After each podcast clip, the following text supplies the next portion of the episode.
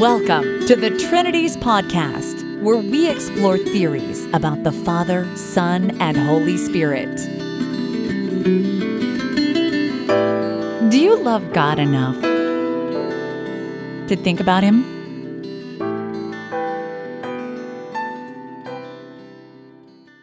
Episode 353 Should Christians Accept the Trinity? I get asked to do a lot of interviews, and usually I don't make them into podcasts.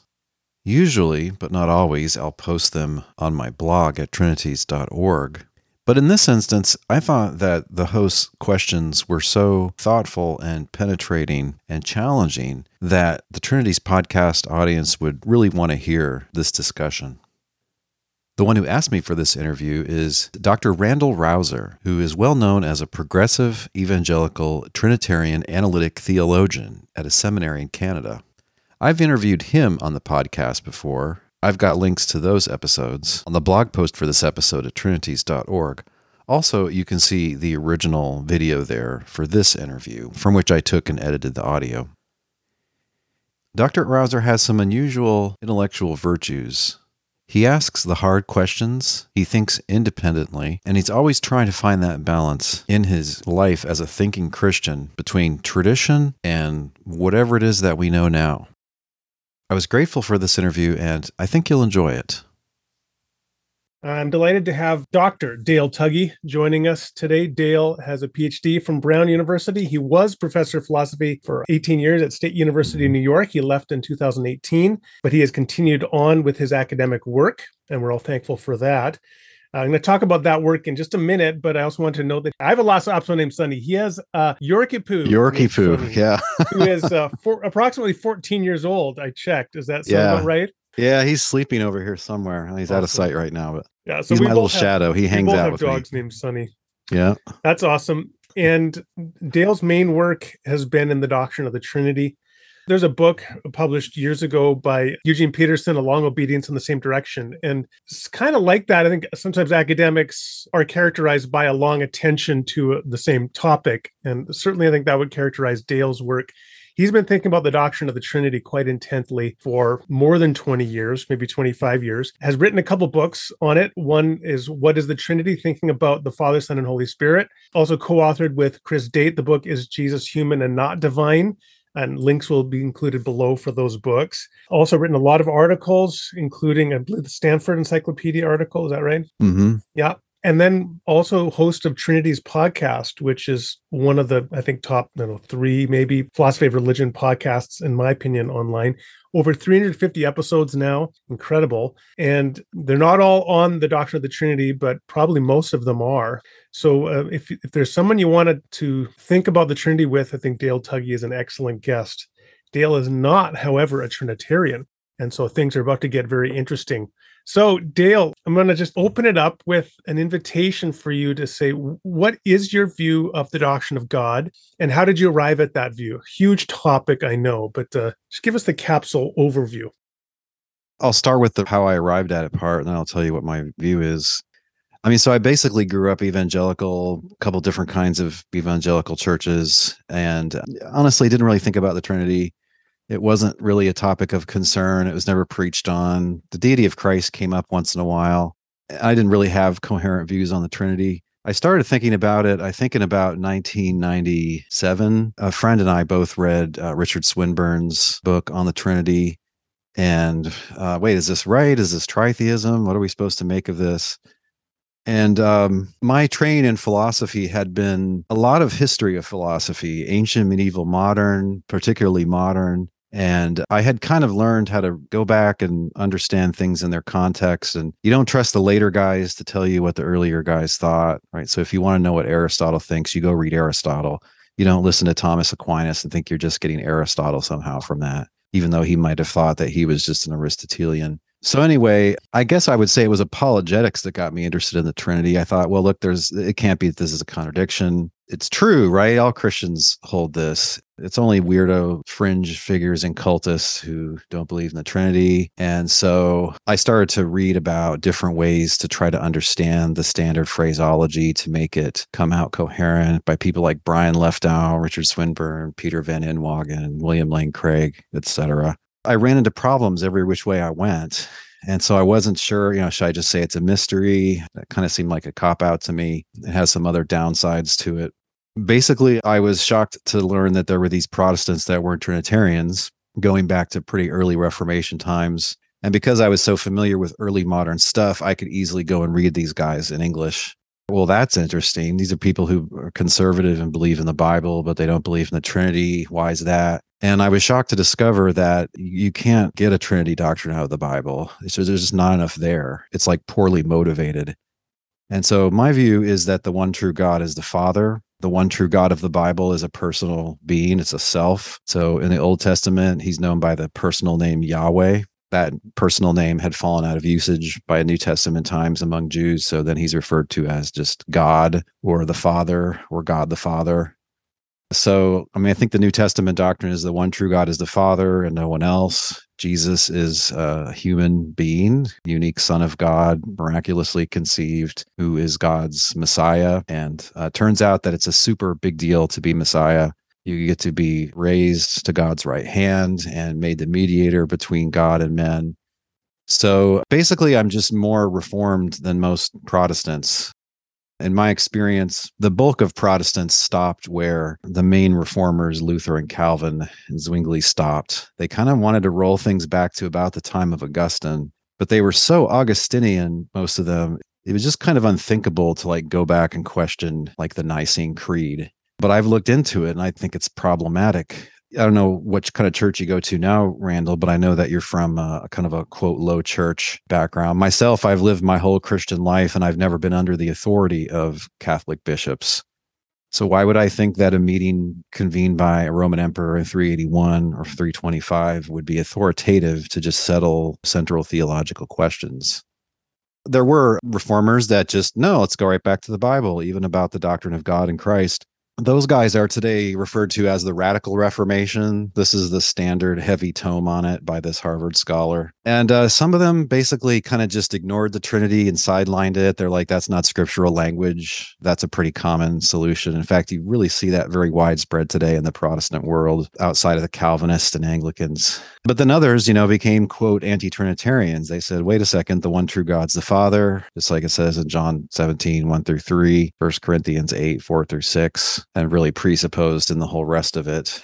So, you know, you had various kinds of Unitarian Christians in America, England, Transylvania, other parts of Europe in the 16, 17, 1800s. And then, of their own free will, American Unitarians face planted and just died as a Christian movement for very interesting reasons. In brief, they were super individualistic and uh, they didn't believe in creeds of any kind. And so when their minister stopped being a theist, they didn't know what to do.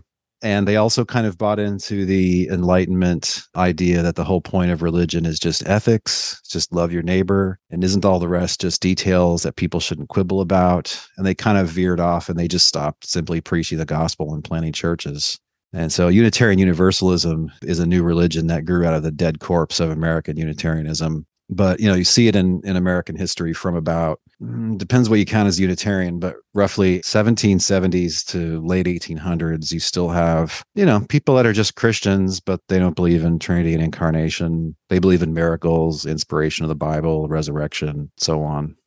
So sorry if that was long-winded. I apologize. I used to be a professor so short answers are hard for me no no that's helpful um, so jesus holy spirit what's your description then of jesus and the Holy Spirit on on this Unitarian um, view? Unitarian Christians like me really have two overriding main concerns. And one is that we should have a biblical monotheism, the right kind of monotheism. And the other one is that Jesus should be a man, right? The New Testament is clear in its portrayal that Jesus is a real man. He's always portrayed that way. He has a human mother. John 8 40, why are you trying to kill me, a man who told you the truth that I heard from God? And in truth, I think most Christians, they do think he's a man, but somehow he also has a divine nature. They're not too sure how those things go together. But even though that's what most Christians think, and I'm glad about that, the man part, the mainstream tradition, in my opinion, is docetic. That doesn't have a real man. It says that the eternal divine Logos, this eternal divine person, entered into an indescribable union with an anhypostatic, complete human nature.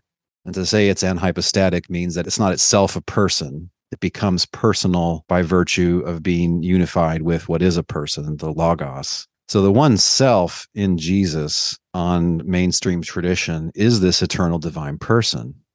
But there's a body and soul there, but they don't constitute a person. Somehow he's operating through them, but um, that doesn't seem like a man to me. That seems like something that could be mistaken for a man. And I think that's kind of a central New Testament teaching. And even in the days of the New Testament, they were starting to combat various kind of docetic trends with probably pre-Gnostic types of uh, speculators. I don't want to get on a tangent about the incarnation, but uh, mm-hmm. I take it you also don't find, like, for example, a kenotic view to be a satisfactory one. Uh, no, I mean, if kenosis is your way of trying to remain orthodox, it doesn't work because it's against the mainstream tradition, as I think Timothy Pawl shows in his first incarnation book right so they say things like you know the properties of the natures are not changed and so it really does have to still be omniscient and omnipotent but you know that's not the jesus of the new testament in my view okay. so uh, yeah the holy spirit there are different views there are some unitarians that think the holy spirit is kind of a lesser unseen being you know and that's what ancients thought like origen and tertullian but most unitarian christians nowadays think that spirit talk in the new testament really should be understood on the model of the old testament and so God's spirit is just a way of talking about his unseen power or an exercise of his power. It's personified a couple of times, particularly in the fourth gospel, very vividly talked about as if it were a person. But what's kind of decisive to me is it doesn't seem to be a, a distinctive character in the narrative. It can be a way of talking about God the Father, to talk about the Spirit. You can even maybe in a few passages be understood as a way of talking about the resurrected and exalted but still active Jesus but um, it doesn't really appear as a third character in the narrative to what us. Do, what do you think, so. for example, about um, the way that Jesus talks about the coming of the Paraclete in John 14 to 17, using personal pronoun and so on, saying there's another like me who's coming? It's just a yeah, it's a another, personification. Yeah. Mm-hmm. Okay. Okay. But how about we use this just for a quick segue for a very familiar passage? Most Trinitarians are going to think about this one uh, Matthew 28, 19, and 20, the baptismal formula baptizing in the name of the Father, Son, and Holy Spirit. There you have the one singular name. You have three distinct persons, three distinct references for that one name, and one of them is Spirit. Seems to imply there's a yeah. distinct person there, and so on. What do you think? Well, it's this is a part of a wider phenomenon which you could call triadic passages in the New Testament, and depending how you count them, there could be a dozen of them, or, or there could be a lot more. Dr. Robert M. Bowman Jr. has a list of, I think it's 70 or 80 or something. It depends how big you're willing to let the passage be. Right. Um, to me, it doesn't reflect any assumption of a triune God. No such thing is mentioned in the New Testament. Rather, they're an example of what I call Christian unity statements. So they're mentioning the things that unite all Christians, namely the one God, the one human Lord Jesus, and the one Spirit that's given to all believers. So you're being baptized into those three things. I would compare it to the list of unique things that we have in common in Ephesians 4 4 through 6, where there's a list of, I think, seven things one faith, one hope, etc. And then the three of these are thrown in there and not in the right order. And the reason they needed to do that was because there was no institutional structure. You just had these churches that had derived from different apostles, so there was oh, there was always a little bit of pride. You know, my apostle is bigger than yours and they tended to kind of factionalize. And so to mention those things is a way of mentioning the things that all Christians have in common, basically. And the name, I'm not sure about this point, but I've been told by people who know more Greek grammar that they understand the name distributively. So you're being baptized into the Father, into the name of the Father, into the name of the Son, into the name of the Holy Spirit. It's really a kind of idiom of what you're being initiated into right? So it's God, the unique Lord, and the unique Spirit of God. Is there an analogy here, for example, when the trichotomist says that when we have references to body, soul, and spirit, and that warrants us thinking there are three distinct elements of a person that constitute a human being? You would say, no, it's just more of a catch all phrase. We, we shouldn't read into it three distinct metaphysical parts, something like that. It's true in general that the New Testament doesn't really go in for metaphysics. And so therefore it doesn't really go in for the you know telling you the exact metaphysical composition of God or Jesus, but it's all background assumptions, I think. I'm not sure what I think about those supposed triadic passages, honestly. It's been a while since I looked at them. Hmm. But what's interesting is what is and isn't, you know, a controversy in those times. So the big controversy in the New Testament is is Jesus really God's Messiah? And then after that, can you really have Jesus followers that don't keep the whole law of Moses? Like that's where all the energy is spent. There isn't any controversy around how can you say this man is God? You'd think there would be, like at Jesus's trials, but there actually isn't, in my view, if you look carefully. Some will dispute that in the case of Mark, but we can talk about that if you want and there is no dispute about you know whether god is one or three whether this is monotheism whether it's faithful to jewish theology. Like to me the theology of the new testament it just is second temple jewish theology. In fact this is our best information about the jewish theology of the early and mid first century is what's in the new testament. They think the god is the father almighty the king of the universe. It's a person. When the trinities podcast returns Dr. Rauser asks me about whether there is a triune God doctrine which is implicit in the Bible.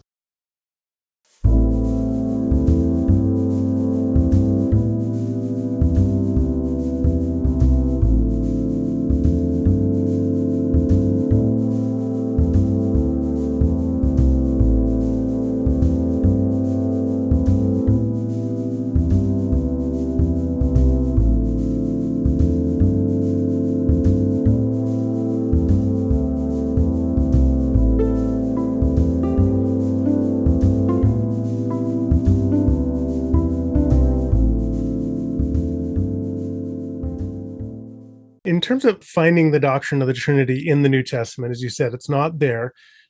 It is true. There's no verse like uh, the Johannine comma of 1 John 5, 7, and 8, where you actually had a capsule summary that appeared to be like a Trinitarian statement. But of course, many people would say, well, the Trinity, perhaps the doctrine, is there in latent form. You have references to the Father as divine, to the Son as divine, to the Spirit as divine you have yeah. evidence that they're all distinct and you have monotheism. So you put those pieces together that just is the doctrine of the trinity in seminal form. So what would you say? Well i have a big podcast lecture about this. It's called something like how to prove the bible is trinitarian. If i can summarize it this is a very modern tradition that derives from bb warfield and this encyclopedia he wrote around the turn of the century for a religious or theological encyclopedia and he just said hey there's these three claims and if i can just get these three claims that's all the doctrine of the trinity amounts to well when you count them it's actually seven claims like when you individuate claims the way right. you do in logic class it's yeah. not really three but even those seven each one's divine each one's distinct from each other and there's only one god those are not sufficient for a trinity theory because you could agree with all those seven things I just said, and you could think that the Son and Spirit are divine in a lesser sense, and the Father just is the one true God. So you, you really have to say more, right? And why did we throw all of the Nicene creedal language out the window? Why are we not talking about generation, spiration, the eternal processions, patristic doctrines? In that lecture, I look at a uh, an early modern Reformed creed, and I count. I think it's eleven claims or something like that. So I think it's dumbed down. The arguments are problematic. One way they're problematic is you can just see that they've demoted the Father from being the unique one true God to being something else. The New Testament doesn't just tell you that the Father's divine, it tells you that the Father just is the one true God. That's why it uses the phrase the Father interchangeably with the phrase theos, and there's a bunch of other ways you can sort of see this as well. The fact also that it has the phrase God the Father, but never God the Son or God the Spirit. You know, if you look in books like this one, for instance, kind of a standard monograph on what theos means in the New Testament by an evangelical scholar named Murray Harris, what it'll tell you is that when you see theos in the New Testament, whether or not it has the the, the ha, uh, definite article at the front of it, it's always the father unless there's some very passage specific reason why it can't be the father it has to be somebody else so satan's called the god of this world well that's not the father if it maybe has to do with jesus you know like in uh, hebrews 1 8 and 9 quoting a psalm Your throne, O God, is forever. Therefore, God, your God, has anointed you. Your throne, O God, everybody thinks that refers to Jesus. But there's a translation problem. It could mean God is your throne forever, both in the Hebrew and in the Greek versions. So, but anyway, I think that's right. I think he's addressing Christ as God there, but it's the kind of God who has a God over him. So the second quote God mentioned would be the Father. There's a common assumption among Christians that use of the word God is just sort of an absolute. You either are God or not. Setting aside God of this world, which you just referenced with, with respect to Satan, but mm-hmm. but but that if jesus for example or the logos assuming the logos is jesus i know it's a point that you would take issue with in, in john 1 1 to 1 3 john 1 18 etc mm-hmm. so there's an assumption that well that places him in the same ontological category as the father if he's referred to as yeah. god and also worship is only something you would direct to a being that is fully god so if jesus received mm-hmm. worship then mm-hmm. he must be ontologically equivalent to the father so how would you respond to those two points those are probably the two biggest arguments that lead either to confusing Jesus and God together for one and the same or for trying to support just that they have a divine nature. So the first assumption is that why would they call anything God unless it was had a divine nature or was fully divine? And I think the answer to that is given by Jesus in John 10. He's arguing with the Pharisees and he notes that those to whom the word of God came are called theoi, they're called gods but then he corrects them about what he was claiming. I think he's assuming, for the sake of argument, the Pharisees' interpretation of that passage. I think originally it was talking about unseen beings, but in, Jesus' time, I think they took it for people, like uh, religious leaders.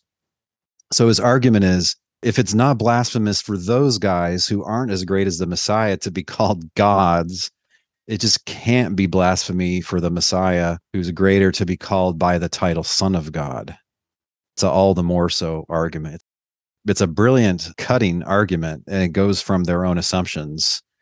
But the word God is just more flexible in the Old Testament and to a lesser extent in the New Testament. As time goes on, they tend to reserve the word God more and more for the one true God, and it's less flexible. In the older texts, it's more of a common noun, right? So as time goes on, it sort of morphs into almost like a proper name, which is how we tend to use it now. Now, about worship, yeah, I have a big podcast about this, a paper called Who Should Christians Worship? It's an interesting question why the New Testament authors don't address this more directly, because on the face of it, it looks like it conflicts with one of the Ten Commandments where Yahweh says, only worship me. But the two clear texts about it are Philippians 2, when Paul talks about Jesus' exaltation after his humiliation. And he says, Every knee will bow and every tongue will confess that Jesus is Lord to the glory of God the Father. So apparently they think that the worship of Jesus, if you want to quibble about words, you know, maybe it's honor, not worship. If worship just by definition is for the one true God, then what do you want to call this over here? I would call it worship. I'll use the word flexibly like that. It looks like his view is the worship of Jesus is to the glory of the God who sent him, empowered him, vindicated him, raised him, exalted him. The other, even clearer text, I think, is Revelation 4 and 5. It's this fever dream vision kind of a thing. And he sees God's throne in chapter 4. And there's these kind of heavenly court that worships him because he's the one true God and the creator. But there's this figure on the throne, that's Yahweh, just like in Isaiah and other places in the Old Testament. And then in chapter five, the vision shifts, and now they bring in the one who looks like a lamb who's been slain, and he's found worthy to be exalted, basically. And then they all kind of worship God and Jesus together, like by singing the same song. So most Unitarians would say, yes, we do worship Jesus, but we don't worship him as God. We worship him as the Son of God, like in that heavenly song in Revelation 5, on the basis of what he's done to bring, you know, peoples of all nations to God, carrying out his mission perfectly as God ordained. So it's that's also, that's the majority view. There are some Unitarians, and this goes back to an argument between Socinus and Frank David in the 1500s, who say no, worship is only for God but you know mm-hmm. christ can be invoked or honored or something. I think it's largely a verbal dispute. And again for us i think i'm not sure why this is i suspect that there's an influence of islam there somewhere along the story but in modern times when we say worship very often we mean something that's religious public and is due to god alone. So just worship by definition can only be given to god It didn't always used to be that way, right? The Anglican marriage ceremony has the husband and wife say, With my body, I thee worship. They're not committing idolatry or thinking their spouse is God or something, right? It just means honor. So the Bible terms, most of them, like proskuneo, are more flexible. It's the honor you give to a king, but it's also the honor you give to God. The word latreuo means service, like paradigmatically, like temple service. You can argue that that has only to do with God, but I would just say to people like that that want to quibble about the word worship, like, well, what do you call what's happening in Revelation 5? Like, that's what I would call worship. If, if you want to say, well, there's actually two things going on there's worship that's for God, and then there's some lesser kind of honor. Okay. I don't want to quibble about words. It does. It is true. I think that yeah. Christians from the beginning have worshiped Christ. Yeah. Because of who he is you know the Pliny the Younger famously right the the letter they rise early and sing hymns to Christ as to a God yeah. Um, Probably it, not enough theological nuance in that pagan. Uh, yeah, for sure. Yeah. Political functionary statement. But yeah, no, it's a good uh, testimony, isn't it? It leads me actually, and I wasn't thinking about this initially, but it leads me into a very practical question. How did becoming a Unitarian impact your own worship, or did it? Did it does or does that underdetermine sort of the practices uh, spiritually that that uh, you form your life with? I found it very helpful in a couple of ways. One way is the New Testament just makes sense to me now. I don't look at them as these theological primitives that really are just kind of struggling, flailing around, waiting for the Nicene Creed to make things clear for them. I feel like I get how they're thinking about Christ and God. And that's kind of encouraging. It's not brimming with paradoxes to me there's a lot of easy passages that fit very easy with my views and there's more difficult passages like hebrews 1 john 1 colossians 1 philippians 2 that i think take more work because there's such a, a trinitarian kind of consensus among the commenters. But um 22 or 23 years ago i guess when i was just kind of starting to think about this i was strongly influenced by um, dallas willard's book the divine conspiracy. And really to me it's a profoundly unitarian book although he wasn't a Unitarian, but he's just so has his head so thoroughly into the New Testament. It's about Jesus, his teaching, his view of the world, the way that he trusted in God and depended on God. And it really holds him up as a model of Christian faith and Christian life. I later wrote a paper that got published called um, Jesus as an Exemplar of Faith in the New Testament it's interesting. They don't spend a lot of words on it, but he is most definitely portrayed in, particularly in the synoptics, as one who really puts his trust in God in a heroic fashion, and then God vindicates him. And so it makes the imitation of Christ seem like a reasonable thing to even try. Because if you say, well, Dale, I want you to try to imitate an all powerful, all knowing being who doesn't need anything and who's always existed, like I wouldn't kind of know how to start, you know, being so puny and ridiculous. But with this man who is clearly fearful, who is figuring things out as he goes along, and who needs to pray for guidance and things like that, it's just, yeah, I, okay, I can do that. You know, it puts Jesus back at the number one place in my list of Christian spiritual heroes. Mm. So it's been helpful. I don't think, you know, I was worshiping a false God or anything when I was a Trinitarian. I just think I was just confused. Like, when I read the Bible. I think God is this one guy and Jesus is somebody else. And then let's approach that confusion from a couple okay. different angles. So, so one sure. of them, um, Jesus says in John 16, 13, when the Spirit comes, he will lead you into all truth. And I don't want to mm-hmm. proof text that, but it is pretty common to sort of think that we could have a general deference to the wisdom of tradition as guided by the Spirit and community.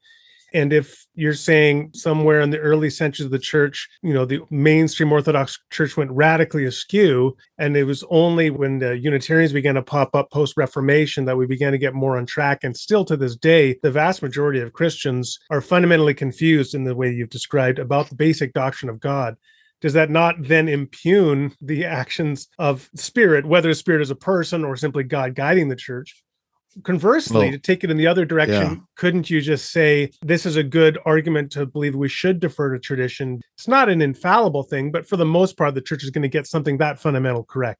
Well, it just depends how Catholic you are, Randal. I mean, if you're Roman Catholic, then for you, the teaching authority of the Roman Catholic Church is what's primary, and you accept scripture because it's what they say is scripture, and you read it the way they say you should read it. You know, interestingly enough, scholars like that tend to agree with me about the New Testament. They don't need to try to shoehorn the Trinity or the incarnation into the New Testament. They look at acts 2 you know here's a man who's approved to you by god by signs and wonders that god did through him. They're like yeah they thought jesus was a man. But you know maybe they had some inklings that this wasn't complete or something. But anyway you know we go by the ecumenical creeds so for them the roman catholic church with all of its structure and hierarchy is the medium of divine revelation I'm a Protestant. I don't think that's right to just put your trust in divine providence and say it happened this way. Therefore, this must be what God intended, would just flat destroy Protestantism completely. You know, in the year 1519 or whatever, all the Christians in the world had bishops, and now Protestants don't have bishops.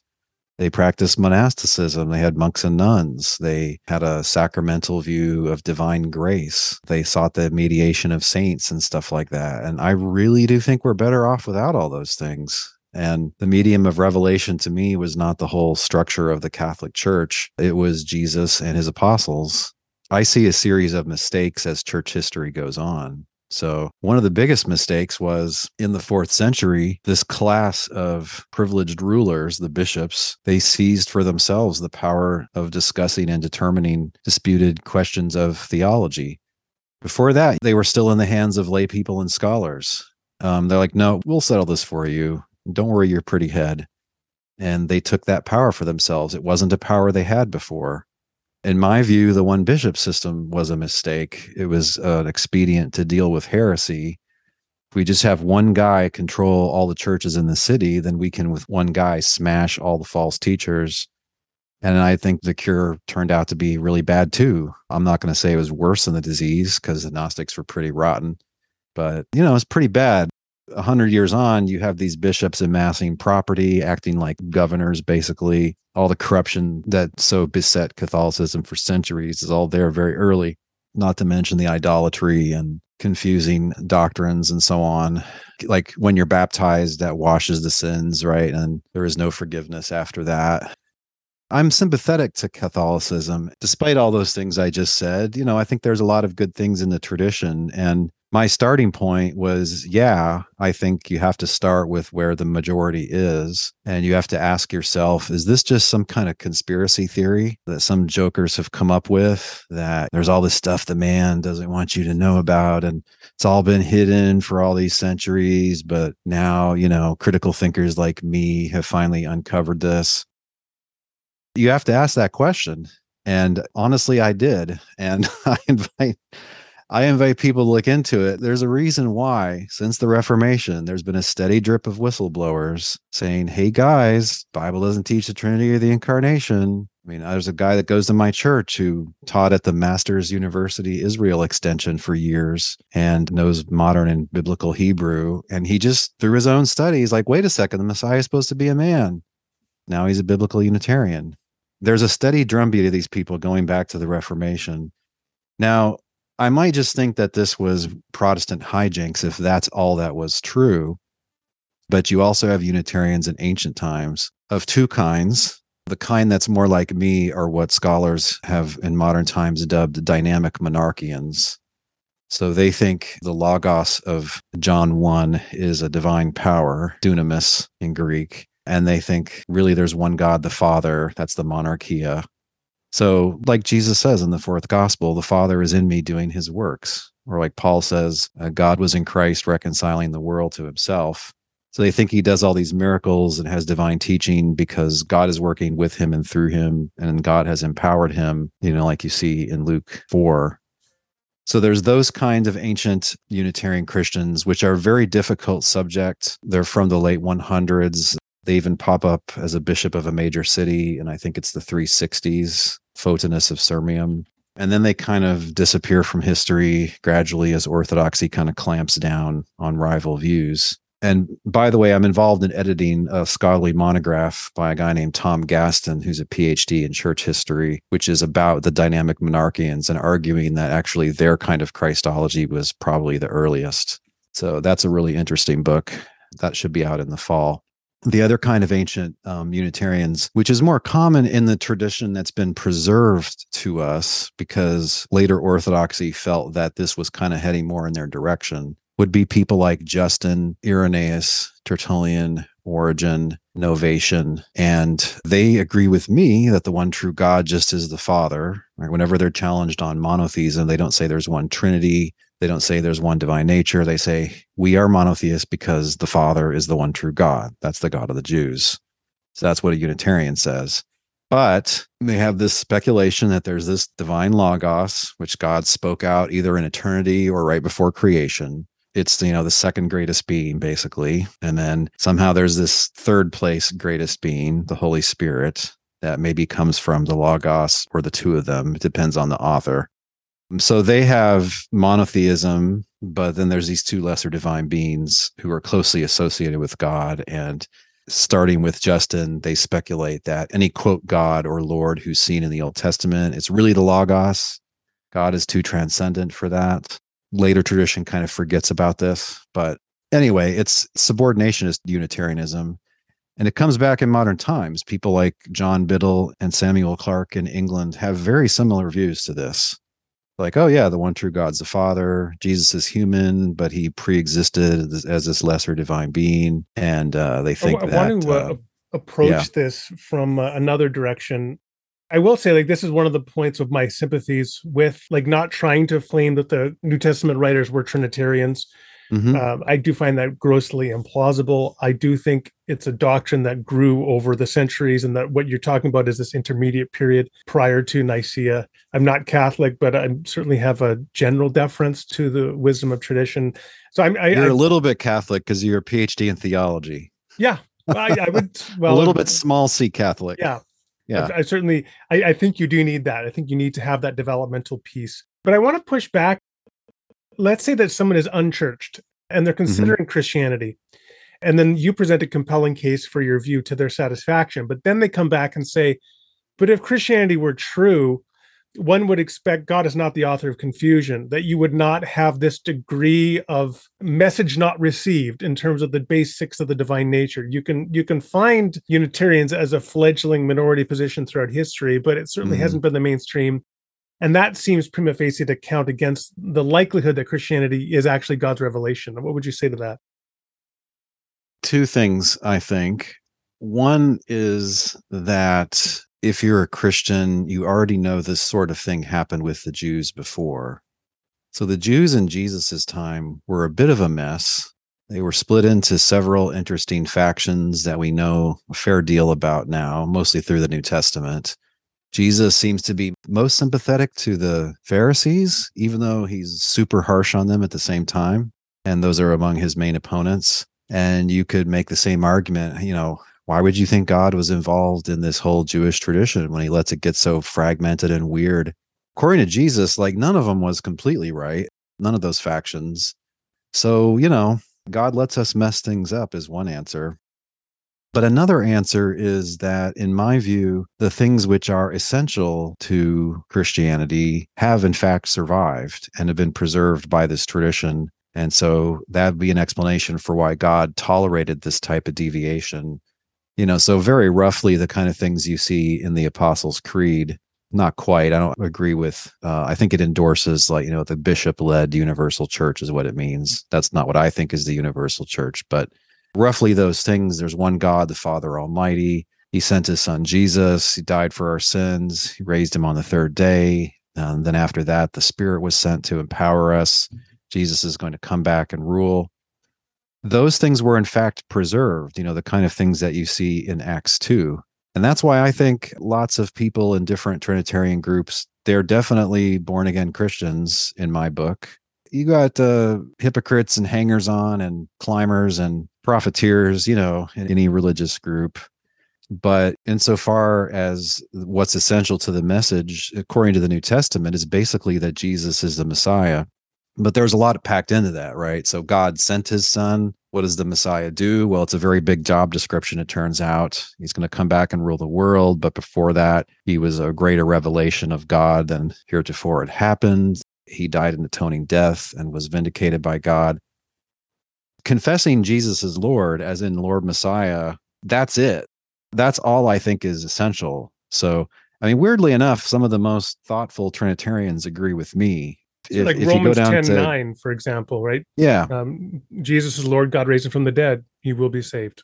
Right. Or if you look at any of the preaching in Acts, it sounds like my kind of person, frankly.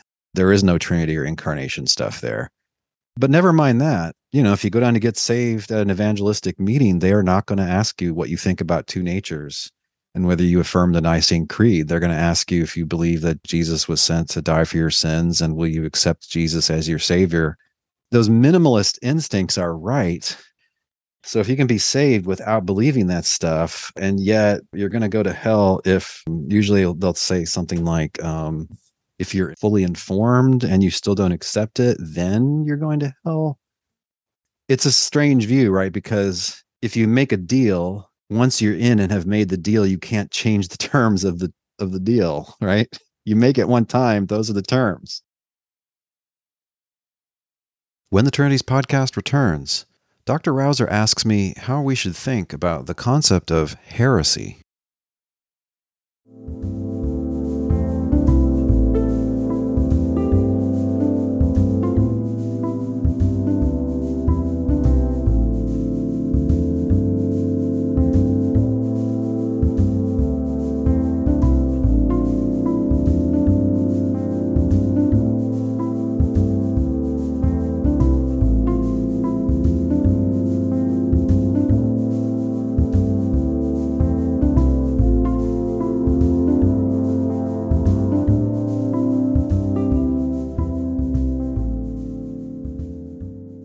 I'm sure you've been yeah. called a heretic. Uh, uh, yeah, more than once. Um, I mean, I've been called a heretic probably in the last couple weeks online. It's interesting in our day how many self-appointed bishops there are who declare people heretics, anathema, yeah. cut them off from the church.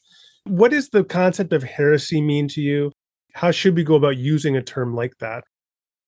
To me, a heretic is just a divisive person somebody who is always quarreling about whatever their pet issue is no matter what healthy and good context you put them in, they're going to lead to trouble. And I think that's the New Testament concept of a heretic. There are, I think, essential teachings without which I don't think a person counts as a Christian at all. And, you know, I would recommend avoiding them, you know, like not believing in God, not believing that Jesus is the Messiah. Torahism is, I think, a pretty serious failing. And that comes up constantly in Unitarian Christian circles, thinking that Christians have to keep the law well, as much of the law as you can still keep, given the temple's long gone. Really, it's just the parts that they like to play around with most of the time. But yeah, so the Catholic approach to heresy is basically if you're a Catholic and you're teaching something the church disagrees with and you won't shut up and we tell you to stop doing that, you're a heretic. And so heresy is relative to the authority of Mother Church. Protestants' approach doesn't really make a lot of sense. Usually a guy will just say, here's the essentials. If you disagree with any of these essentials, you're a heretic and nobody should have to do with you. No one should pay any attention to you. You're cancer in the body of Christ, basically. but, you know, they might slip into that list voting for Republicans or but look, even Trinity and incarnation should not be in that list. But they are. So I did a series of podcasts about this. The great Christian philosopher John Locke was very disturbed about all of the early modern quarreling about disputed points of doctrine amongst the Protestants largely, you know, between like Calvinists and Arminians, for instance. And he sat down with the New Testament one winter and just read the whole thing and asked himself, what is it that this says you're supposed to believe? And he came up with the answer that I gave a minute ago, which is you're supposed to believe that Jesus is God's Messiah. This other stuff, you know, it's theories. And I'm not against theories. I'm not anti intellectual. I don't think truth doesn't matter. I want to have a view that makes sense. I want to try to take into account all of the evidence and all of the teaching of scripture and so on. So I think people should, insofar as they're able, develop their minds theologically. But I don't see any, I guess, apostolic mandate to think about who's in and who's out this way. Now, you did mention so there are things you think a person has to believe, such as belief in God, belief in Jesus as Messiah.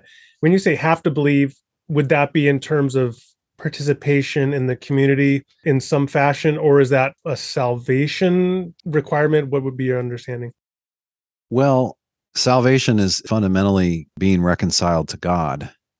God is free to require as little as he wants to in that. And uh, I don't think that everybody that's not a Christian goes to hell necessarily. I think people can only be judged fairly on the basis of what they knew or what they should have known. But yeah, for purposes of Christian fellowship, I would want people to at least not disagree with a small core set of teachings. I am well aware that it's not clear that belief exactly is what should be demanded for faith. My friends Dan Howard Snyder and Daniel McKaughan have published papers on this, and they argue that acceptance, why isn't that just good enough? Uh, maybe you can't bring yourself to believe, but you want to believe, sort of, and you want it to be true. And you're like, well, God, I, I don't know if you're there. I'm not even sure if I believe that you're there, but I'm going to take some steps as if I did believe that. I think maybe that's good enough. And so a person like that would not have any problem with just the basic confessions, probably of the sort of group I, I envision that's more minimalistic in its demands. And um, right. why would I divide from a person like that? It looks like they're heading towards God. I would expect they would get belief at a certain point. But what do I know? I mean, maybe so for yourself, do you? So some people never do. You attend a Unitarian church. Mm-hmm. Yeah. Yeah. So is it a specific denomination or? Yeah, it's from a uh, restorationist American denomination called the Church of God General Conference. And there's other things called that. Sometimes they add the words Abrahamic faith. But if you just Google Church of God General Conference, you'll probably find it that way. It's just a more Protestant radical Reformation group that derives from second half of the 1800s. It's related to some of the other restorationist stuff going on kind of in the middle of America in that time. Um, a, little bit similar to them, but different in in various ways. So um, some ha, has some things in common with Christadelphians, for hmm. instance, but that's kind of a unique thing. You know, what? Churches of Christ you know, you know the famous quote from um, Karl Rahner that uh, many churches are almost m- mere monotheists rather than overtly Trinitarian in sort of their, their liturgical practice. I'm wondering in the opposite direction whether a person off the street walking into your church who knew their Trinitarian theology would be able to tell sitting through a service that there's a different theology underlying this community. Unitarian Bible based churches vary quite a lot in how pugilistic they are about all of this. I think you would in a couple of Sundays figure it out in our church, at least if you came to Sunday school. But I'm aware of other groups that really aren't that way. One of them would be the um, Christian Disciples Church, which is largely Asian, but it's in Canada and Australia. They're an interesting story. They were this conservative evangelical denomination founded by this Chinese fellow named Eric Chang, who's now deceased he just in his old age i think when he was in his 60s or 70s just decided to re-examine the trinity issue in the bible and he came to views like mine. And the denomination studied it and almost all of them just changed their minds. So this is i don't know how many dozens of churches scattered through at least half a dozen asian countries plus canada and australia. It's all over their website if you Google Christian Disciples Church, you'll find two books about this. But they take the view, which I think is healthy, that anti Trinitarian stuff really just isn't part of New Testament teaching. It's more that it's just irrelevant. You need to help deprogram somebody when they're switching views. But after that, like, why would you want to talk about that stuff when you can actually talk about all the stuff that's taught in the New Testament? I think that's a healthier view. Or my friend Sean Finnegan's church, uh, Living Hope International Ministries, they have several churches in the northeast of, the of the U.S. and they're they're planting one in Kentucky right now. Um, I think they're that way as well. Mm. So yeah, you might not know. I mean, you would if you read the statement of faith, if you were struck up a conversation with the pastor, things like that. Right. It's not that they would hide it, but I don't think they would necessarily wave it in your face. When the Trinities podcast returns. Dr. Rauser asks me, why not accept traditional ideas about the Trinity as a mystery?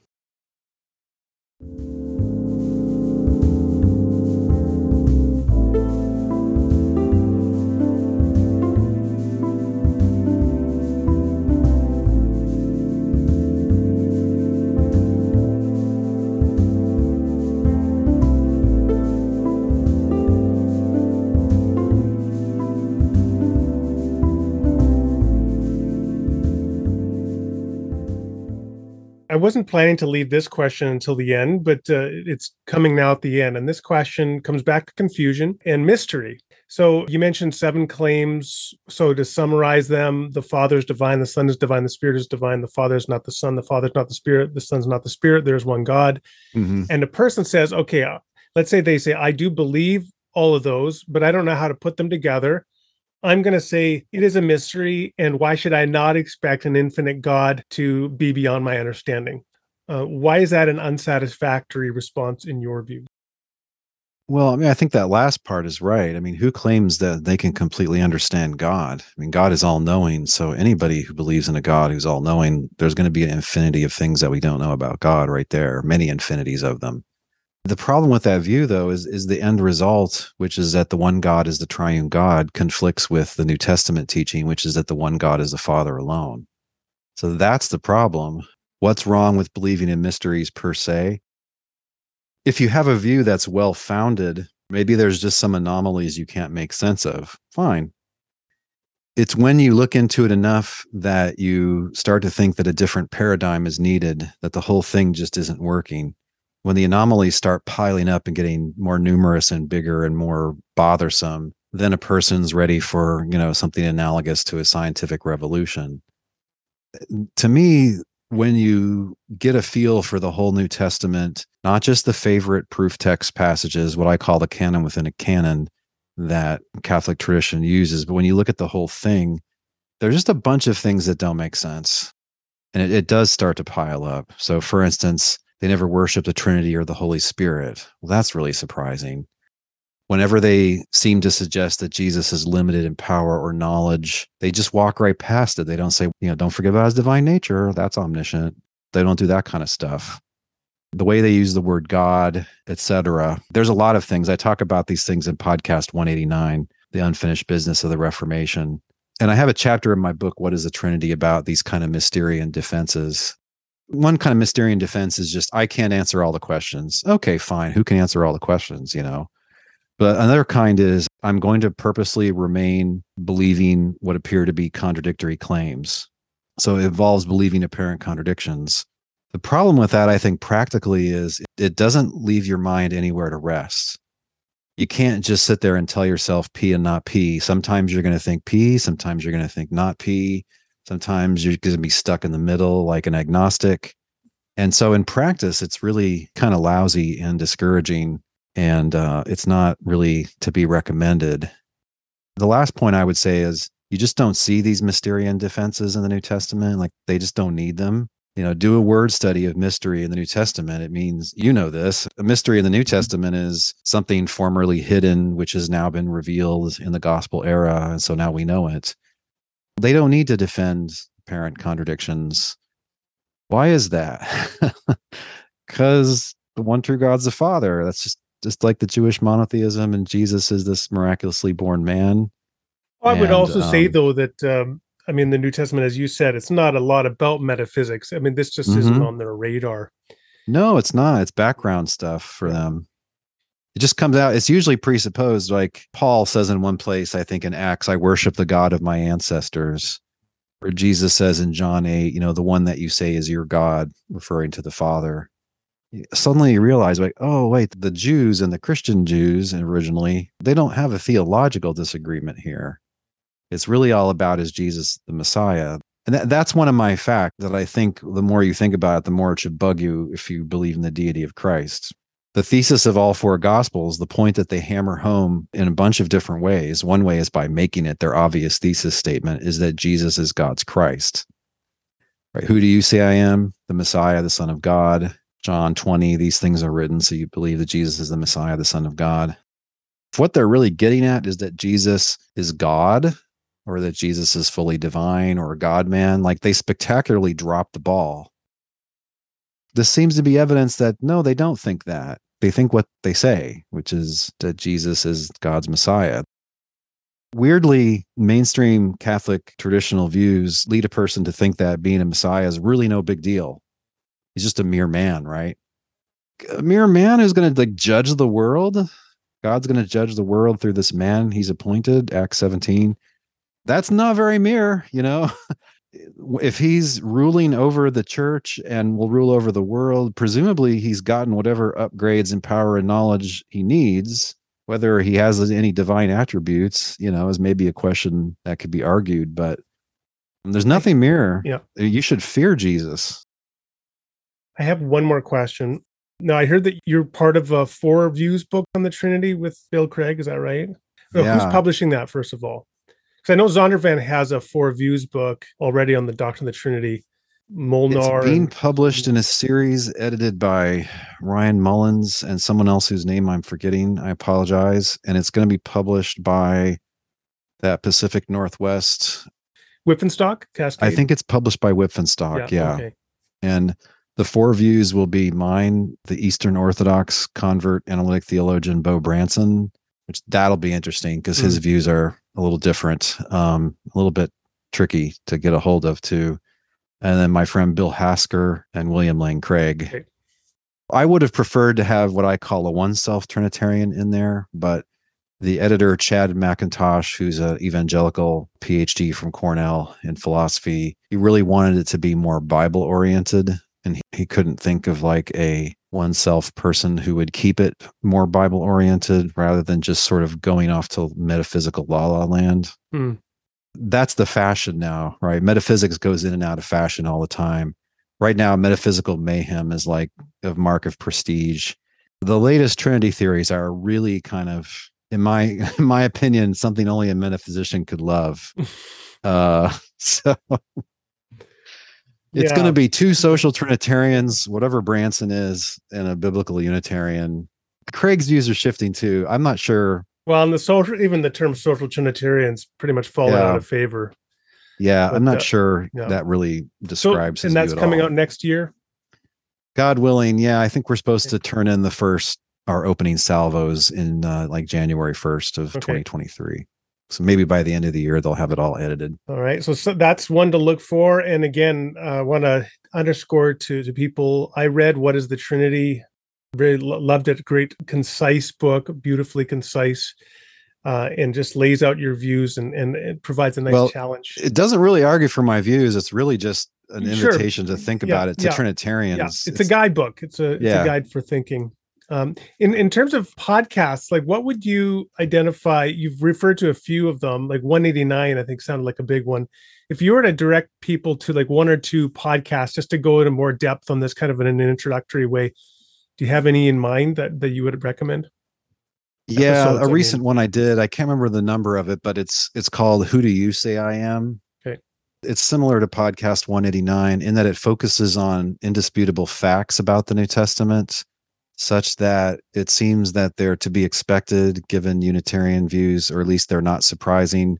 But they'd be very surprising if the authors were Trinitarians or believed in the deity of Christ. And so, you know, I'm trying to give non question begging arguments for my way of understanding the New Testament, right? If I just give my favorite Unitarian text, people are like, oh, you're assuming Unitarianism, you goofball. Or if I say, well, I understand Philippians 2 this way, they'll be like, ha ha, my seven favorite scholars disagree. Okay, but I'll give you the controversial texts for the sake of argument, but let's talk about the whole picture, which I think strongly favors Unitarian Christian views. Are you still working on on a academic tome as well? Trinity? Theoretically, I'm mostly editing this other book in what editing uh, writing time I have now. I have a book about different approaches to the Trinity that I've been working on for like 10 years and can't really seem to finish. Uh, and the theories keep proliferating, so that's kind of annoying. Um, That's So always maybe after I, hazard, um, right? then I have all these unpublished essays and presentations that I want to publish. So, you know, God willing, if I live long enough and don't get burnt out, I'd like to do that. The book starts off with all these desiderata, almost all of which most Trinitarians would agree with. Basically, the argument is these theories gives you some of the things that you desire, and these theories give you some other things that you desire. And it looks like nobody's going to give you all of them. So it looks like instead of trying to keep all the balls in the air, we're going to have to maybe prioritize these a little bit. Some of them have to do with the Bible, and some of them have to do with theological tradition.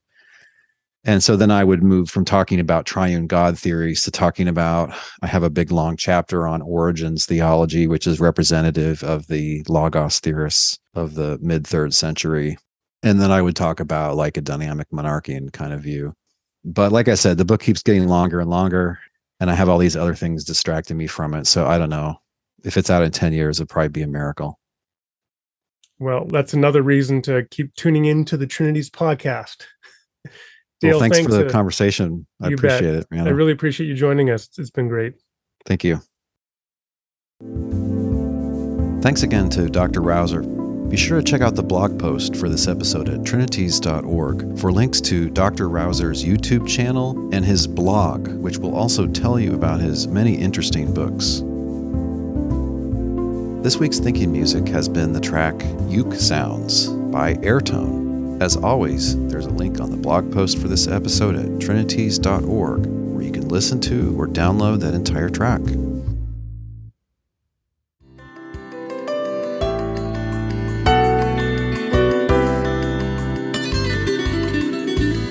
Thanks for listening. We'll see you online at trinities.org. Till next time, don't forget to love God with all your mind